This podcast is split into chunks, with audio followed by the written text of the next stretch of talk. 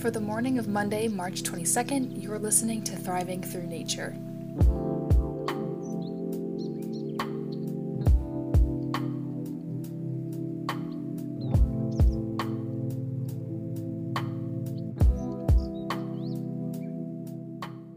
Hello, everyone, and welcome to the first episode of Thriving Through Nature, your connection to all things natural as brought to you by the UVM Thrive Guide. My name is Allie, and I'm a senior at UVM, and on this episode, I'm going to be taking you through a little bit of an introduction to the natural world around us, as well as the importance of our connection to it, as researched and explained by writer Johann Hari. Later on, I'll be talking about some of the natural attractions around us in the state of Vermont that I've experienced and would like to recommend to you. Let's get started.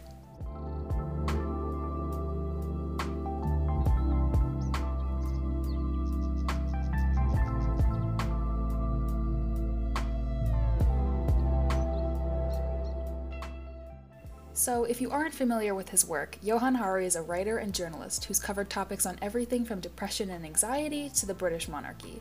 Today, we're just going to be looking at the research he shares on mental health and how it relates to our connection to nature, which is a topic he covers in his book Lost Connections Why You're Depressed and How to Find Hope.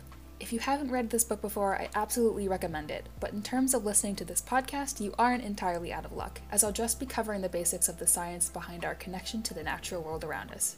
In his book Lost Connections, Hari articulates nine different causes for depression and anxiety, all of which are different forms of disconnection from an aspect of our lives. Hari stresses that these disconnections are not the be all and end all of any one person's mental health journey. These are just the causes he was able to identify, and in some cases, identify with. One such cause is our disconnection from the natural world around us.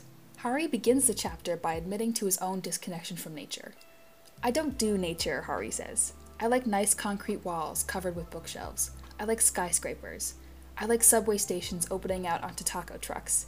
I regard Central Park as excessively rural and walk up 10th Avenue to avoid it. I go out into the natural world only when I'm forced to because I'm chasing a story. I'm sure I'm not the only one who can relate to that sentiment at least a little bit, especially in the environment we're facing now. During the pandemic, we're being told to stay home in order to keep others and ourselves safe. For me, staying home has definitely morphed from a preference to a necessity, and that transformation can bring mental health issues with it, but we'll get back to that.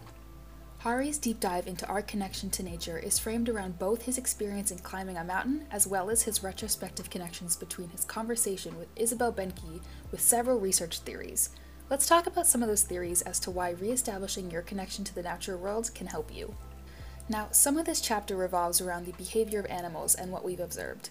According to Hari, we now know from over a century of observing animals in captivity that when they are deprived of their natural habitat, they will often develop symptoms that look like extreme forms of despair. Hari argues that humans are not exempt from this phenomenon. On top of this, Hari notes that there is scientific evidence to the fact that regular exercise helps to significantly reduce depression and anxiety. However, there's a higher reduction in depression for those who exercise outdoors as opposed to in gyms or on treadmills. One theory as to why both of these facts stands is the concept of biophilia, a term coined by biologist E.O. Wilson. Hari defines this as an innate love for the landscapes in which humans have lived for most of our existence, and for the natural web of life that surrounds us and makes our existence possible. This theory explains that immersing ourselves in the natural world helps alleviate feelings of depression. As animals feel a distinct distress when separated from the habitat they evolved to live in, humans are no different.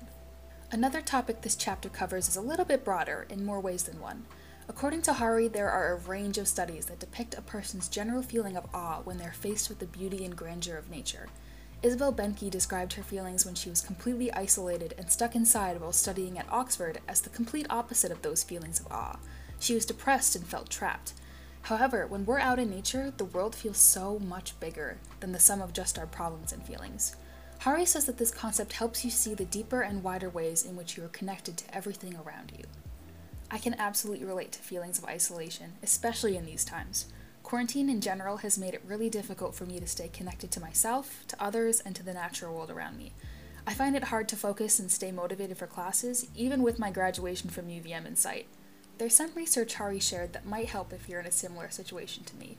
A study from the Journal of Affective Disorders titled Interacting with Nature Improves Cognition and Affect for Individuals with Depression notes that when people who live in cities got out into nature for a walk, they felt much better afterwards and could concentrate more. This effect on mood was five times greater for people who were depressed than people who weren't. I wouldn't really call Burlington a city, but the idea remains.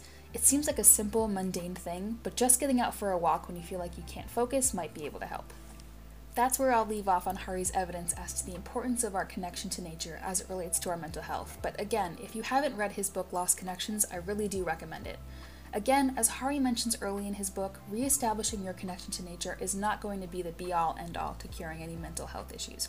But Hari quotes Professor Howard Frumkin's idea that immersing yourself in nature is a treatment that has very few side effects, is not expensive, doesn't require a trained or licensed professional to prescribe it, and has pretty good evidence of efficacy so far. So I won't say I don't recommend it.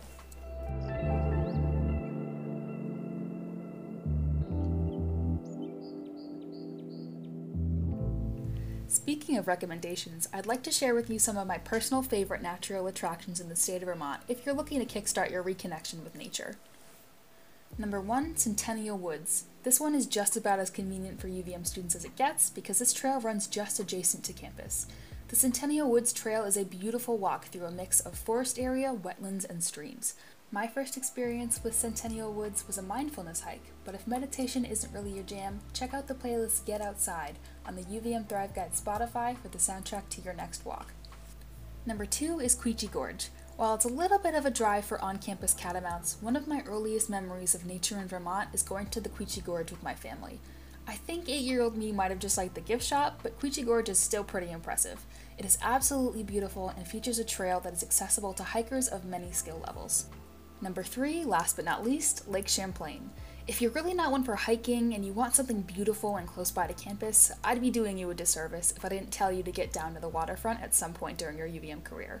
Long before I was remotely interested in coming to UVM, my family and I took summer day trips to Burlington, and we'd spend the day at North Beach, so hanging out down by the water nowadays means a whole lot to me. Of course, wherever you decide to explore, please be considerate of others as well as of the nature around you.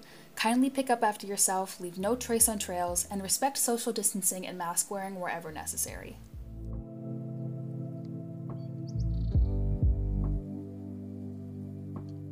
On the next episode of Thriving Through Nature, you'll be hearing from my incredible group mates as they talk about what facts and bits of evidence from Hari's book they connected to and why. In the meantime, make sure to check out the episodes coming from UVM Thrive Guide's other nature podcast, Seeking Natural Happiness. Kindly follow us on Instagram at UVM Thrive Guide and check out our website at uvmthriveguide.wixsite.com slash thrive. Thank you so much for listening, and I will see you in the next one.